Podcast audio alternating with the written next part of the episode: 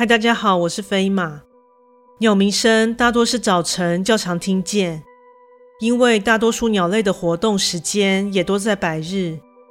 除了一些夜行性鸟类外，夜间若听见不绝于耳的鸟叫声时，真的是非常罕见。若这样的声音自家中地下室传出来的时候，会不会让你觉得有些胆怯呢？在这里插播一下。飞马最近接触到一项非常优质的产品，这是一家专业的发品及沐浴日常用品的品牌 W N K。他们的产品成分天然，且散发宜人的自然香氛，且质地非常温和，洗发沐浴完后完全不会感到干涩。在此推荐给各位听众哦。飞马会在下方资讯栏提供专属优惠链接。点击进入卖场，可享有听众专属优惠哦。有兴趣的话，欢迎参考看看。那就来说这样的一则故事：怪谈故事《鸟鸣》。前阵子因为某些原因，我带着一对就读国小的儿女，搬到了祖父母生前所住的一栋楼房居住。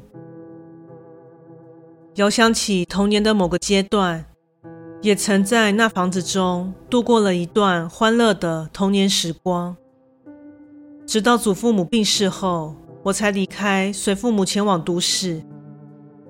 当我再次回到这里，一股浓浓的念旧情结便自心底升起。当我满怀着儿时回忆进入这已经许久无人居住的房子时，眼前的一切虽如同记忆一般跃于眼前，但不可否认的，房子久无人居，难免会产生一些异味。越往屋内深入，气味也就越发浓郁。那是种难以形容的味道，像是潮湿发霉，又像是什么东西腐败的感觉。也许正是这两种气味的混合，也说不定。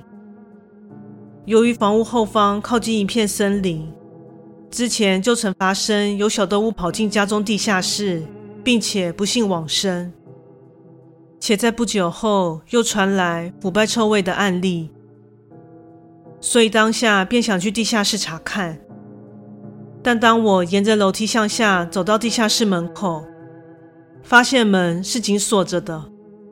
但奇怪的是，这门明明是从外部才能上锁的，为何现在会打不开呢？但也许是因为年久失修，加上已经腐朽，因此会卡住，也不足为奇。因为还要收拾行李和安顿好儿女，因此当下就先忽略了这个问题。这一幢楼一共有地上两层，外加一层地下室。所以我首先和孩子们先计划将一二楼打扫好，地下室的部分之后再来面对。一楼是整个平面空间，包含了厨房、客厅和一间小仓库；二楼则是半夹层的形式，一共有三个房间，从栏杆望下即可看进一楼的格局。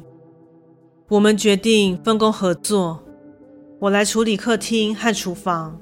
而孩子们负责打扫楼上的三间卧室。就当我沉浸在与厨房污垢的战斗之时，孩子们的呼唤声让我分了心。一问之下，原来是在主卧室的床底下发现了许多像是蛋壳的碎片。原本听了描述而半信半疑的我，跟随着上楼查看，那果然是蛋壳无误。而且尺寸还不小，感觉是某种大型鸟类的后代。但更让我感到不安的是，蛋壳旁边还散落着早已干燥、像是生物残骸的东西。因为不知道对方是否还存在屋内，以及不知道对我们是否有所危害。不过当下心想，晚上睡觉时把门窗都关好，就算他想再次进屋。应该也无法得逞，所以之后也告诉孩子们不要想太多，当晚就先各自睡下了。但就在半夜，我被一阵噪音吵醒，是一种奇怪的鸟叫声，而且数量很多，是种群体性的鸣叫。由于这噪音响起的时间实在不是时候，孩子们也陆续被吵醒，并跑来房间向我诉苦。此时脑海一闪而过的，就是那打不开的地下室。由于那处是屋内最可疑的地方，顺着声音的来源，也果然引领着我来到地下室门口。但诡异的是，此时地下室的门却是虚掩着的。清晰的鸟叫声正从门后传出。因为接下来不知道会发生什么事，所以安全起见，我拿着一把放在旁边的扫把。在孩子们紧紧跟在我身后的同时，屏气凝神的想将门推开一探究竟。此时，一双亮着红光的双眼冷不防的出现在门缝，我惊叫一声，连退了好几步。孩子们虽然没见着门内的东西，但也被我的反应吓得大叫。而在门被莫名的大力关上前，我隐约看清了门后的不明生物。那是一种有着人类身体，但却长得鸟类头颅的生物。那东西绝对不是这世界上该有的。当他的身影完整映入我眼帘的瞬间，我感受到一股强烈的恐惧，像电流般蔓延我全身。之后被吓得魂不附体的我们，也不敢在家中睡觉了。便赶紧驱车到市区的旅店度过了一晚。当然，我和孩子们最后还是另寻居所，不敢再继续住下去了。在匆忙收拾了行李后，便离开了住着让我心惊肉跳的不明生物的房子。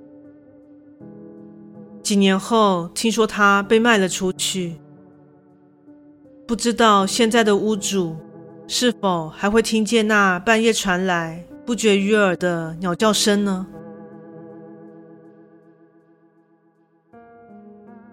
故事说完喽，感谢你的收听，诚挚欢迎订阅我的频道。